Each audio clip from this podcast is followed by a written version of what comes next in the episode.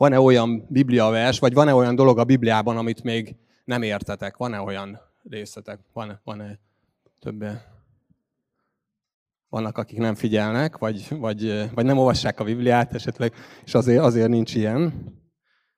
És van ezzel kapcsolatban egy, egy olyan csapda, vagy egy olyan kísértés, vagy nem is tudom, hogy mondjam, ami egyáltalán nem új, de ma könnyebb szerintem beleesni, pont Józsival, Sem Józsival beszélgettünk erről, hogy olyan mennyiségű tanítás, prédikáció, könyv, bármi érhető el az interneten mindenhol, hogy könnyű az, könnyen azt hihetjük, hogy az az akadálya, hogy hát a kereszténységünknek, hogy a hitünk növekedjen, hogy hát még valami különleges dolgot meg kéne érteni, valamilyen tanítást én még nem hallottam, valami újat, valami érdekeset meg kéne érteni a Bibliából, valami, ami nagyon zavar, és félre ne értsétek, én abszolút nem vagyok ellene, sőt, hát ismertek annak, hogy tanuljunk valamit, még főiskolára jártam, és hát úgy éreztem, hogy hát nem elég csak oda járni, hanem akkor, akkor elkezdtem teológián levelezőn a, a baptista teológián a missziószakot, aztán később ugye a TCM-ben is még két ilyen mesterszakot el is végeztem, szóval nem, abszolút semmilyen értemben nem vagyok a tanulás ellen. Tanuljunk a Bibliából, a Bibliáról,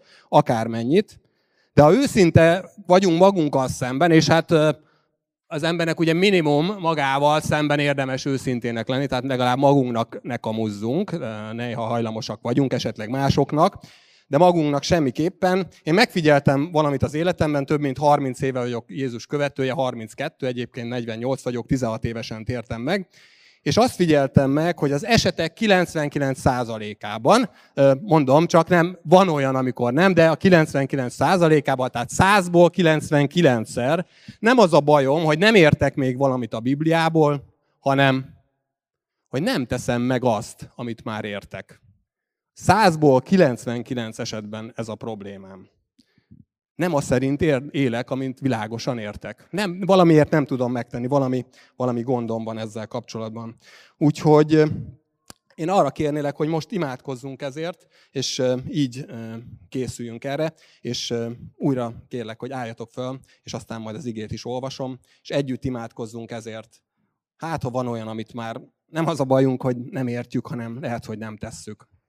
Istenem, őszintén szeretnék itt állni, nem olyat mutatni, ami nem vagyok, aki nem vagyok, hanem bevalva azt, hogy én is küzdök ezekkel a dolgokkal, hogy vannak bőven olyan dolgok az igében, amiket megmondtál, és azt mondtad, hogy így tegyem, és nem, nem sikerül, vagy nem akarom éppen adott pillanatban megtenni, vagy ellenkezek, vagy ki akarom magyarázni, és ki akarok bújni alóla.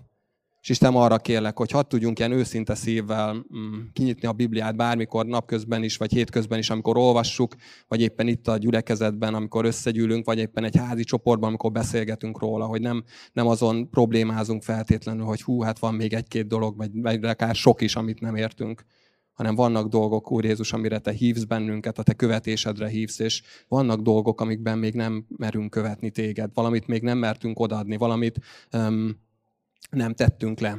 És Isten, szeretnénk egy ilyen szembenézést ma délelőtt a Te igédből, hadd lehessünk őszinték. Amen.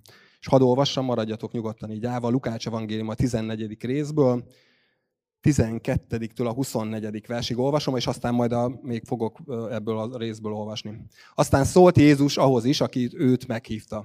Ha ebédet vagy vacsorát készítesz, ne a barátaidat hív meg, ne is testvéreidet, rokonaidat vagy gazdag szomszédaidat, nehogy viszonzásul ők is meghívjanak téged, hanem vendégséget, ha rendezel, szegényeket, nyomorékokat, sántákat, vakokat hívjál meg, és boldog leszel, mert nincs miből viszonozniuk. Te pedig viszonzásban részesül majd, részesülsz majd az igazak feltámadásakor. Mikor pedig ezt az egyik vendég meghallotta, így szólt hozzá. Boldog az, aki Isten országának vendége. Ő pedig a következőképpen válaszolt. Egy ember nagy vacsorát készített, és sok vendéget hívott meg. A vacsora órájában elküldte a szolgáját, hogy mondja meg a meghívottaknak, jöjjetek, mert már minden készen van. De azok egytől egyig mentegetőzni kezdtek. Az első azt üzente neki, Földet vettem, kénytelen vagyok kimenni, hogy megnézzem. Kérlek, ments ki engem. A másik azt mondta, öt iga vettem, megyek és kipróbálom, kérlek, ments ki engem. Megint egy másik azt mondta, most nősültem, hát ezért nem meltek. Amikor visszatért a szolga, jelentette mindezt urának. A házura megharagudott, és ezt mondta szolgájának. Menj ki gyorsan a város útjáira és utcáira, és hozd be ide a szegényeket, a nyomorékokat, a sántákat és a vakokat. A szolga aztán jelentette. Uram, megtörtént, amit parancsoltál, de még van hely. Akkor az úr ezt mondta a szolgájának, menj el az utakra és a kerítésekhez, és kényszer is bejönni mindenkit, hogy megteljék a házam. Mert mondom nektek, hogy azok közül, akiket meghívtam, senki sem kóstolja meg a vacsorámat. Foglaljatok helyet. Ugye két vacsoráról van szó abban, amit olvastunk, és ugye hát nem véletlenül, mert egy farizeusnál, egy, egy ilyen törvénytudó embernél, egy, egy valószínűleg jómódú ember is lehetett, egy ebéden vagy vacsorán volt ott Jézus, és ott annak kapcsán mondta el ezt a két példázatot, ezt a két, vagy nem is az első az egy tanulság, illetve a második pedig egy példázat. Egy olyan történet, aminek valamilyen tanulsága van. Ugye a kelet az híres a, a vendégszeretetről, és lehet, hogy ti is tapasztaltátok, hogy egyébként talán, hogy minél szegényebb területre megyünk, annál inkább nagyobb jelentősége van, és annál sokszor gazdagabb a vendégszeretet. Én nekem magamnak is van ilyen tapasztalatom például Kárpátalja kapcsán. És ha tényleg úgy volt ez a keleten, hogyha egy idegen, egy utazó közeledett a sátrat, hozott sátoroztál, akkor igazából anélkül, hogy megkérdezted volna, hogy hová mész, hova tartasz, stb., behívtad és adtál neki enni. Ennek egyszerű oka volt, ugye, hogy hát te is kerülhettél hasonló helyzetbe, és akkor hát azért nem baj, hogyha az ember kap ellátást, ugye nem, nem feltétlenül volt ugye, egészen biztos, ugye benzinkutak, például lehetett volna venni egy jó kis hoddogot, vagy akármit, és akkor ilyenek történhettek, hanem hát ugye arra voltál rászorulva utazóként, amit magaddal vittél, vagy másoknak a vendég szeretetére ahol nehéz az élet, ma is így van, és a TCM teológián egy, egy, egy nem tudom már, hogy pontosan ki volt a nevére, nem emlékszem, de valaki, aki az orosz tajgán lakott, ő mesélte, hogy az orosz tajgán is így van, hogyha stoppoltok, nem tudom, ki stoppolt már a, valahol a, az orosz tajgán a végtelen ugye, erdőkben, hogy ha tajgán stoppolsz, akkor számítasz nyugodtan arra, hogy bárki jön arra kocsival, akkor meg fog állni és föl fog venni. Úgyhogy ez nagyon jó hangzik, meg, fogja, meg fog állni és megkérdezi legalábbis, akár kérdés nélkül is, hogy hová tartasz, hová mész, és el fog vinni minden kérés nélkül is. Mindenki ugyanígy tesz. Egyszerűen azért megint csak, mert tudják, hogy lehet, hogy ott mit tudom én, 300 kilométerre van a köze, kö, legközelebbi település, hát azért ott sok minden történhet. Farkas, ez az, meg egyszerűen nincs, nincs megint csak olyan ellátás sehol sem. És mielőtt belelkesedne bárki, bár nem hiszem, hogy a mai politikai, meg mindenféle helyzetben bárki az orosz tajgára akarna menni kirándulni, de ha valaki mégis, akkor azért hűteném a lelkesedést, mert azt mondta, hogy még hozzátette, tehát egyetlen egy baj van ezzel, hogy előfordul, hogy naponta egy autó jár mondjuk adott esetben az úton, tehát hogy azért nem úgy, nem úgy jönnek, mennek az autók ott, úgyhogy azért vigyázni kell ezzel, pláne Szibériában, ugye. Szóval nagyon fontos a vendéglátásnak a kultúrája keleten, de kiderül, egyébként ezt nem olvastam fel, de bizonyára többen emlékeztek rá, aki nem, mondom, hogy ugye ez az ember, aki elhívta Jézust, hát nem tiszta szándékokkal hívta el, például ugye odahívott egy direkt szombaton hívta meg, és odahívott egy beteg embert, hogy na most mit fog tenni Jézus, ugye, hogy a törvény ellenére meggyógyítja. Egyébként Jézus meggyógyította, úgyhogy nem vacakolt ezzel Jézus egyáltalán. És aztán ugye Jézus ezt is elmondja ebből a, a történetben, vagy elmondja, és gondolhatjuk, hogy ennek az embernek szólt, hogy hát nem mindegy, hogy kiket hívsz meg, mert lehet, hogy ez ilyen adok-kapok jelleggel, én is meghívom a, mit tudom én, a, a most nem akarok konkrét példákat mondani, de a, a gazdag vállalkozókat, meg a polgármester, de mégiscsak mondom, meg mit tudom én kiket egy, egy kajára, és akkor ilyen, ilyen majd, majd biztos te is fogsz segíteni egy adott helyzetben ugye a legjobb helyeket válogatják. Ez az ebéd, ez nem az igazi vendégszeretetről szól. Most elhívom ezt a híres rabbit is Jézust, ugye, akiről mindenki beszél, és aztán majd meglátjuk. És Jézus elmondja, hogy az Isten országa az másképp működik a 15.-16. versben. Boldog az a Isten országának vendége. Jézus pedig azt mondja, hogy következőképpen válaszolt, egy ember nagy vacsorát készített, és sok vendéget meghívott. Jó dolog az, egyébként, és itt vagytok, gondolom nem árulok el senkinek nagy titkot, hogy, hogy meg vagyunk hívva egy vacsorára. És nagyon jó, hogy itt vagy, és tudsz arról, hogy meghívott vagy egy vacsorára. És még nagyobb, hogyha meghallottad, hogy te is meghívott vagy, hogy téged is meghívott. Igazán boldog az az ember. Téged is hív, neked is szól a meghívó vacsorára. És annyira szeret, ugye, hogy aztán újra hív. Ugye ez mai szemben nem feltétlenül érhető, hogy ezt miért teszik meg. Egyszerűen ez volt a szokás, valamikor meghívást kaptál egy vacsorára, és amikor ugye eljött a napja, az ünneplésnek a napja, akkor újra kiküldte az embereket, hogy figyelj, akkor emlékeztetnélek rá, hogy akkor most lesz, ugye nem lehetett. Ez ma ugye lehet, hogy SMS-t küldenénk, vagy a Messengeren csak dobnánk egy üzenetet, az, az nem volt elérhető, úgyhogy mindenkit újra figyelmeztettek, órája se volt senkinek, na most lehet jönni a vacsorára. És ha belegondoltok, az egy borzasztó mm, udvariatlanság, hogy meg vagy hívva előre hetekre egy vacsorára, és akkor utá, ott előtte két perc mondod, jaj, bocs, közben jött valami, mégsem, mégsem megyek, mert uh, ugye pláne ugye jön oda uh, neked a meghívó uh, személy. Óriási tiszteletlenség volt lemondani egy ilyet. És ugyanígy van ma is, hogy végül semmit sem ér a meghívó, mert ahogy mondtam, itt, akik itt vagytok, nem is tudom, kivel beszélgettünk a, a héten. Ez, a, ez egy ilyen nagy kérdés az embernek, hogy ugye a Biblia beszél a, egyfajta módon ilyen, eleve elrendelésnek nevezi a teológia, de az, hogy, hogy valakiket Isten kiválasztott az üdvösségre, valakiket meg nem, és hogyha nem, akkor én így jártam. Ezt ne így nézzed. Sokkal inkább úgy, úgy, úgy lehet ezt nézni, hogyha ez egy kapu az Isten országának az ajtaja, akkor kívülről az van ráírva, hogy jöjjetek én hozzám mindnyájan, akik meg vagytok fáradva és meg vagytok terhelve, és én megnyugvást adok nektek, ezt mondja Jézus. És amikor beléptél az ajtón, akkor pedig az van odaírva, hogy senki sem jöhet az atyához, vagy én hozzám, csak hogyha az atya hívta, hogy én kiválasztottalak titeket, ugye Efézus 1-ben, már a világteremtés előtt. Ez hívőknek szól. Most eszembe jutott Feliciánnal beszéltünk erről, igen. Ez a hívőknek szól. Miért, miért fontos nekünk ezt tudni? Miért fontos, hogy az Isten választott ki?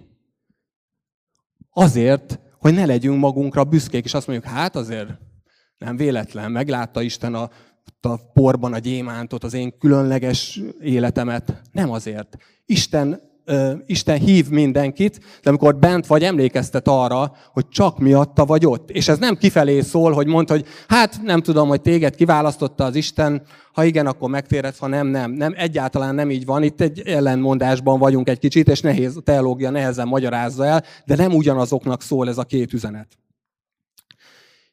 Szóval hiába a meghívó, ha nem mondasz igent a meghívásra, és lehet, hogy kaptatok már életetekben esküvői meghívókat, és, és, és utána azt mondta, én is ott, mit tudom, hivatalos voltam az esküvőre, csak nem voltam ott. Akkor mit ér, hogyha nem megyek el? Ugye a következő mondatok, amiket ott mondanak, hogy miért nem mennek el, ugye mindenkinek volt valamilyen kifogás, és csak párat mondanék, mert azért ma is hasonló kifogásokat szoktunk mondani. Valakinek a munkája. Annyi munka és feladat van, nem tudok menni. Itt, ahogy készültem, félre ne értsétek, csak valamilyen példát mégis kellett mondani, véletlenül se szeretnék tenni egyenlőt, egyenlőséget az Isten országa és mondjuk a gyülekezetbe jár és a közösség között olyan értelemben, hogy attól, hogy valaki jár gyülekezetbe, és vagy templomba, és részt vesz különböző ilyen vallásos szertartásokat, véletlenül sem lesz önmagában ettől Krisztus követője. Félre ne értse valaki, és szeretnék is mindenkit figyelmeztetni, hogyha ebbe gondolkodna, hogy hát ha egy megfelelő keresztény szokásokat megtanulom, azokat így igyekszem nagyjából gyakorolni, akkor rendben vagyok Istennel. Ugye Jézus pont a farizeusokkal vitatkozik állandóan erről, hogy szó sincs erről, sokkal fontosabb, hogy vele is kapcsolatban legyél. Még mégis azt gondolom, hogy van, van egyfajta összefüggés, hogy, hogy effektíve megéljük-e a hitünket, vagy nem, vagy csak így beszélünk róla. És lehet, hogy valakinek például olyan a munkája, hogy, hogy hogy nem tud mondjuk közösségbe elmenni, és én nem, egyébként nem, nem vannak, vannak közösségek, akik azt mondják, hogy a szombatot kell, a vasárnapot itt úgy ünnepelni. Én azt mondom, hogy azt ünnepeld, amit a közösség, ahova jársz, megtart, hiszen az a lényeg, hogy, hogy együtt legyünk és Isten dicsőítsük. És emlékszem, már nagyon, ugye amikor a, Fodor Janék megnyitották a, Floridát, van egy ilyen hamburgerezőjük, ugye mindig, mindig különleges volt nekem, hogy, hát, hogy pont vasárnap nincsenek nyitva, és így, így kezdték el. Én tisztelem őket emiatt, hogy ezt meg tudják tenni, pedig egy olyan iparág, ahol hát azért mindenki, pont vasárnap mindenképpen nyitva van.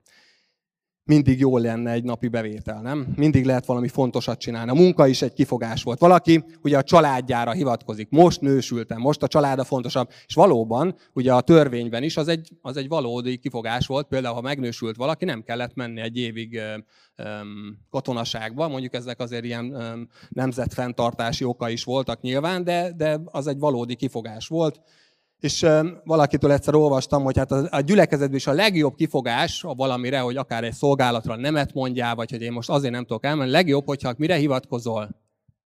A családra. Hát még szenté is avatnak, hát micsoda nagyszerű dolog.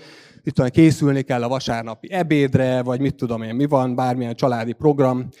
Tényleg fontos a család?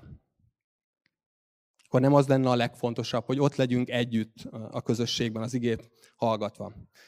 Héten megosztottam egy gondolatot egy könyvből a Facebookon, ugye az arckönyvön, amit olvasok, egy egész komoly port kavart egyébként. Rod Drehernek, egy amerikai ortodox kereszténynek a könyve. Ő arról írta egyébként, ugye csak így emlékeztető, tehát aki mondjuk egy, tehát egyetlen idézetben sosincs benne az egész könyv, csak így mondanám. Ez ugyanígy van a Bibliáról is, ugye lehet ilyen biblia versekkel hadakozni oda-vissza, meg szépeket mondani oda-vissza, de nincs benne sose. Ő arról írta egyébként ezt a könyvet, és, és azért is olvasom egyébként, mert én azt gondolom, hogy ez Magyarországon is aktuális. Arról arról írt könyvet amerikai keresztényként, hogy véletlenül se várhatjuk azt komolyan, hogy majd a politikusok megvédik a kereszténységet, és ők majd akkor ő, hogyha ez vagy az lesz a megmentője ugye a, a, a mi országunknak, vagy és így tovább, vagy a kereszténységnek, hanem nekünk kell a családjainkban, a gyülekezeteinkben igazán megélni a valódi hitet, nem pedig másoktól várni, hogy na majd ilyen és olyan törvényeket hoznak, és akkor aztán minden helyreáll a bibliai értékrend a társadalomban, ezt jelezném, hogy erre a történelmi példák ezrei bizonyítják, hogy ez sose történt meg. Általában az ellenkezője történt meg, amikor politika és kereszténység összefonódott, abból általában elég szomorú dolgok jöttek ki a történelemben. Akár gondoljatok az ellenreformációra és nagyon sok mindenre.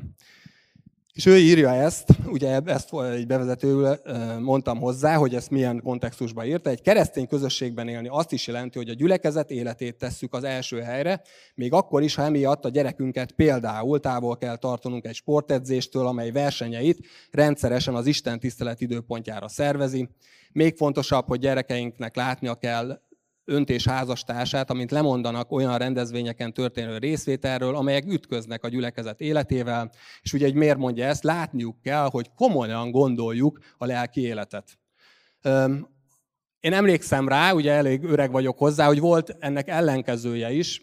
Kb. 20 évvel ezelőtt történt ez, az akkori lelkipásztorunkkal beszéltük éppen egy karácsonyi időszakban, hogy megszámoltuk, képzeljétek el, karácsony előtti vasárnaptól, akkor még két Isten tisztelet volt egy vasárnap, idősebbek emlékeznek, sőt, a leg, még idősebbek, arra már talán kevesen, de volt, amikor három is volt, ennek egy ilyen egy történelmi oka is van, és nem húznám ezzel az időt, de kettő Isten tiszteletünk volt, tehát karácsony előtti vasárnap, ugye karácsonykor kettő, utána akkor bejött egy, mondjuk egy másik vasárnap, utána akkor ugye december 31-e, január 1-én, és ugye ez egy, ez nem tudom, hogy ki emlékszik az idősebbek közül, hogy az egy sarkalatos kérdés volt, hogy reggel is kell lenni vasárnap Isten tiszteletnek, hiszen ha a fiatalok éjszaka legények és fönnmaradnak, akkor reggel is annak kell lenni, teljesen értelmetlen módon, de így volt. És megszámoltuk, hogy 13 Isten tisztelet volt, a karácsony előtti vasárnaptól a január 1 -e utáni vasárnapig. Mennyi értelme volt neki? Én azt kell, hogy mondjam, meg nem akarlak megbotránkoztatni benneteket, de semennyi. Vagy nagyon kevés, inkább akkor azt mondom. Végkimerülésig Isten tiszteletek egyik a másik után, csak tartjuk, tartjuk. Nem volt így jó, és azt gondolom, hogy jó, hogy változtattunk ezen, és ugye nem, nem maradt így. Vannak, ahol próbálják, és ott van egy olyan gyülekezet, én is ismerem, több mint 200 tagja van, és akkor hát, de vasárnap délután is van Isten tisztelet, meg is jelennek, vagy 20 Szerintem ez már csak magukból csinálnak. Tehát ez nem, nem, nem túl komoly, hogy ezt csinálják. Szóval nem volt az úgy jó, de azt gondolom, és azért is osztottam ezt egyébként, én szerintem ma az ellenkezője a, a kísértésünk. Nem az, hogy túl sok, adott esetben, hanem azt mondjuk, hogy hát mondják, és ez nem csak nálunk jelentkezik, talán Budapest és környékén talán még inkább, hogy hát havonta egyszer-kétszer azért elmegyünk, mert ez is azért fontos, de hát hogyha van kirándulás, Isten, mit, mit tudom én, milyen program, ami, ami éppen ezzel versenyzik, hát akkor azt választjuk. Ma én azt gondolom, hogy ez nagyobb kísértés, hogy elhanyagoljuk. És nem véletlenül olvashatod azt, egyébként minden Békevárinfon ott van, hogy még véletlenül se úgy érezzétek, hogy az Isten tisztelet az egyetlen, hogy vegyél részt egy Isten tiszteleten, legyél része egy kis csoportnak, és legyen egy szolgálatod. Mindegyiknek megvan a funkciója, és éppen ezért volt az, hogy, hogy amikor az emberek, lehet, hogy valaki 5000 Isten tiszteleten részt vett az életében, de igazából mégse ismerte föl például mi a lelki ajándéka egész életében, amiről ugye múlt héten volt szó, mert sose szolgált, nem vállalt semmit azon kívül, hogy hát ő is ott volt és énekelt mondjuk esetleg az Isten tiszteleten. Nem csak az Isten tisztelet, ez az egyik formája. Legyél aktív részese a gyülekezetnek.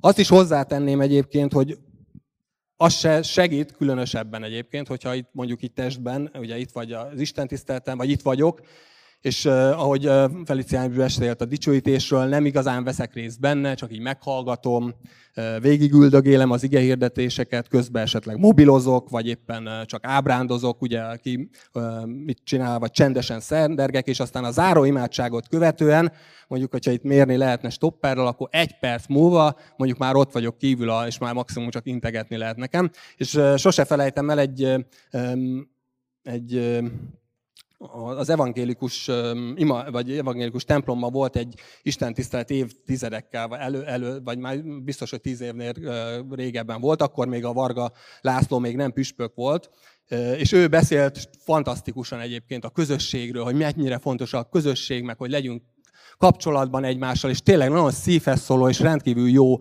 beszédet, igehirdetés mondott, és aztán annyira ironikus volt, minimum ironikus, hogy ahogy, ahogy tényleg véget ért, én is ott voltam ez az alkalmon, tényleg mire körülnéztünk, hát úgy kiürült a templom 60 másodperc alatt körülbelül, mint hogyha bombariadó lett volna tényleg utána, és úgy eltűntek az emberek, és azon gondolkoztam, hogy hát most ezután a téma után aztán kimondottan nagyon ironikus az, ami történt. Szóval, hogyha így vagyok, nem sokat ér önmagában. Honnan tudhatná a gyermekem, hogy fontos számomra Isten, hogyha csak, mit tudom én, két havonta egyszer feltűnök, vagy, vagy gyülekezeti testvéreim, mert sose látja a házamban, vagy mi nem megyünk el hozzájuk. És különösen most nem tudom, hogy van, aki nézi interneten, vagy később nézitek, akkor gyertek el, és tapasztaljátok meg szemtől szembe a közösséget, ne csak az interneten keresztül.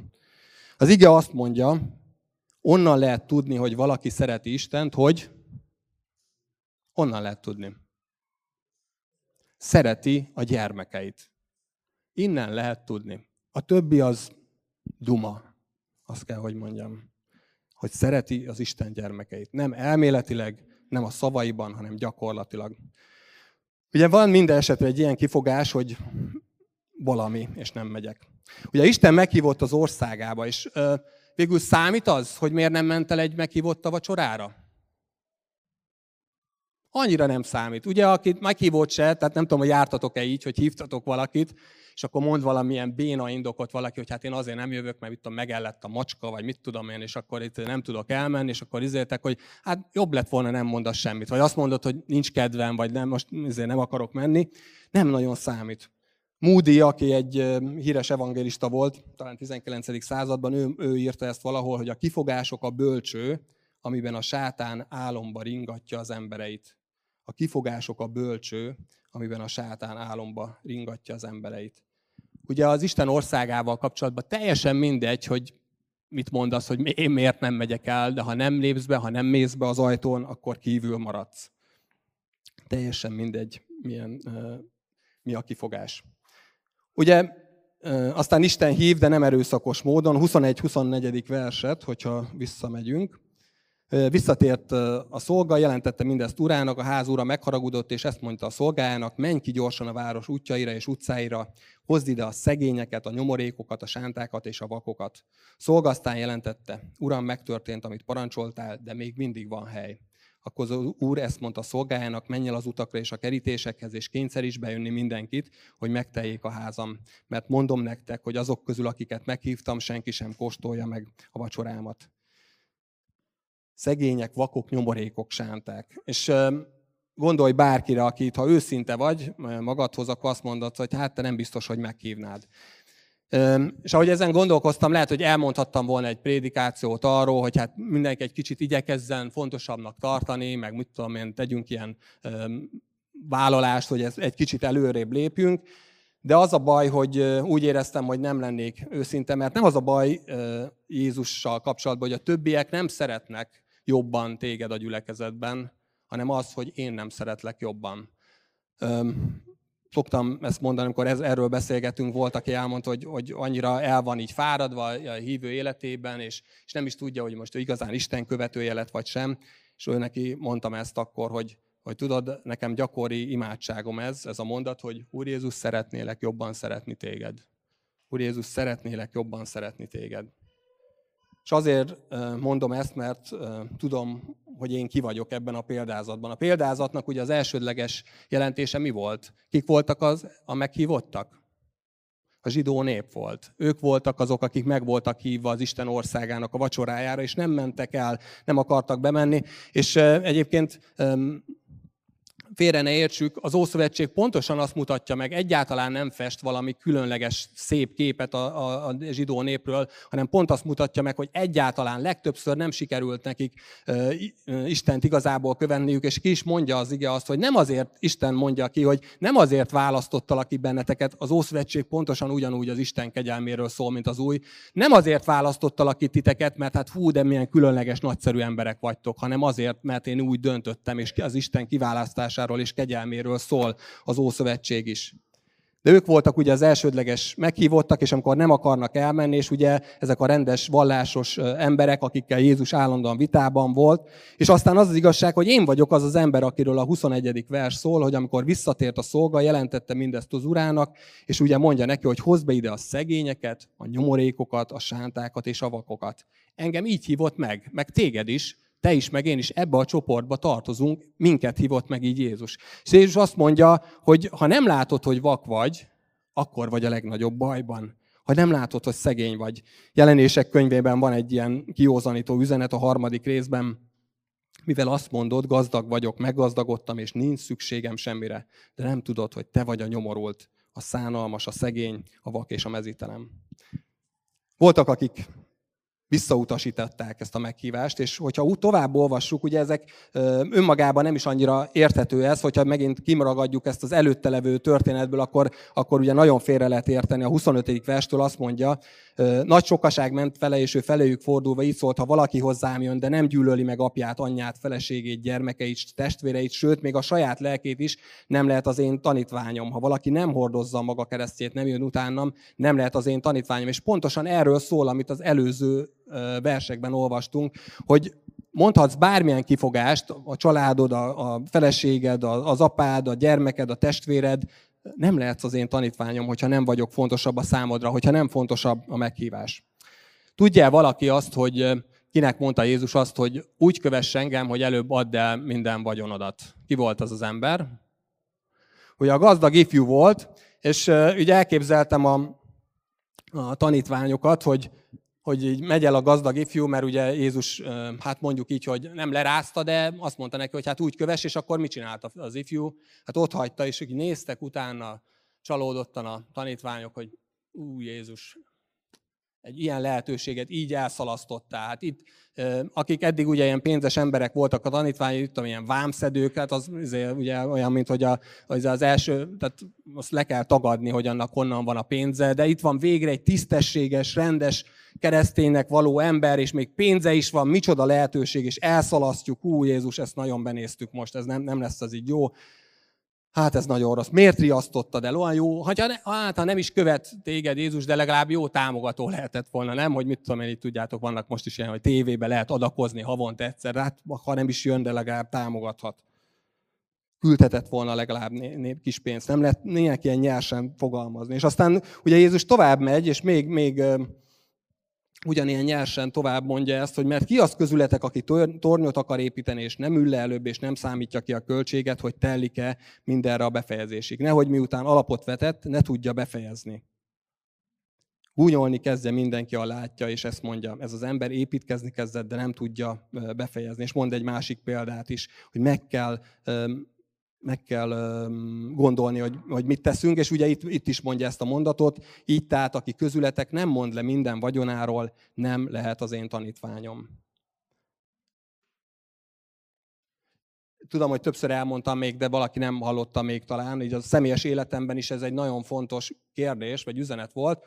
Akkor a főiskolát befejeztem, akkor fél évet töltöttem kint Amerikában, angol tanulási céllal, és és ott is, képzeljétek el, ez egy teljesen nonsens dolog, ottani magyar baptista gyülekezettel elmentünk valahova egy ilyen hétvégi kirándulás, és reggel az áhítaton mit olvasnak föl? Pontosan ezt az igét, hogy aki nem, lehet, aki nem adja ott a, a te vagyonát, nem lehet az én tanítványom. Állandóan, mindenhol utolért, állandóan ezt, ezt olvastam ki a Bibliából. És meg kellett barcolnom ezt magammal, és ugye már nem csak egyedül, mert Timinek akkor már udvaroltam, illetve hát leveleztünk egyébként, úgyhogy életemben először utoljára kézzel írtam leveleket, úgyhogy engem tényleg csak az aláírásomat szoktam mostában maximum kézzel leírni, de akkor sem nagyon szerettem levelet írni, de a Timinek igen.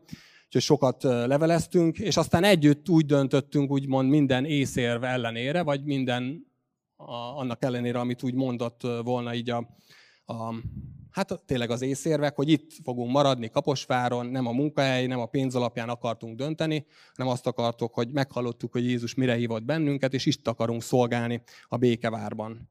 És szólt Jézusnak ez a mondata nekem, de én azt gondolom, hogy mindannyiunknak szól, nekünk is szól, neked is szól.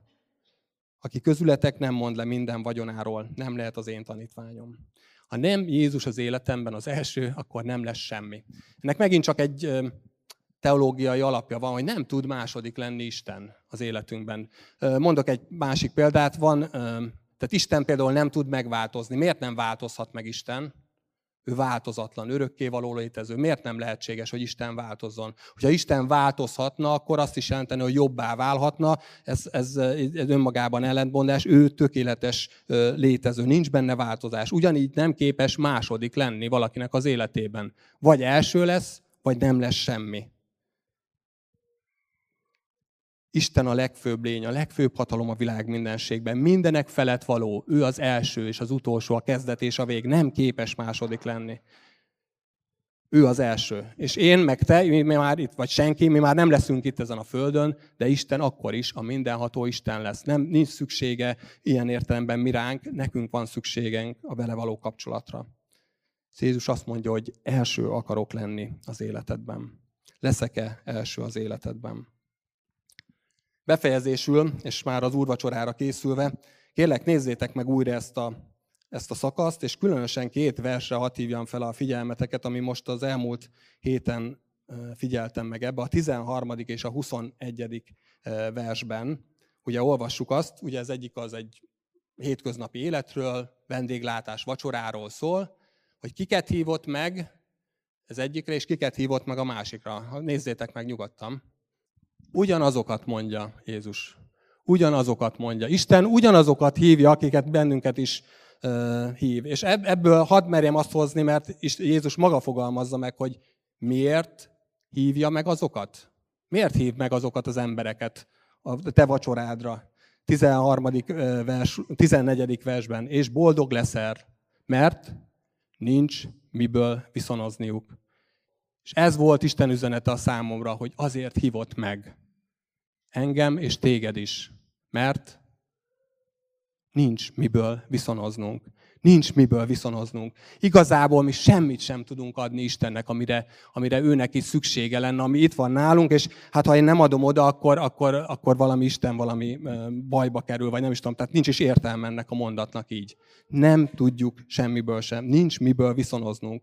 És máshol használja is ezt a képet, hogy a boldog Isten így hívott meg bennünket. Ilyen az Isten kegyelme. Így hívott meg téged és engem a vacsorára, hogy nincs semmi, amivel viszonozhatnánk az ő nagy szeretet szeretetét. Nincs miből viszonoznunk. Itt mindenki vendég, a házi gazda fizet, ezt mondja.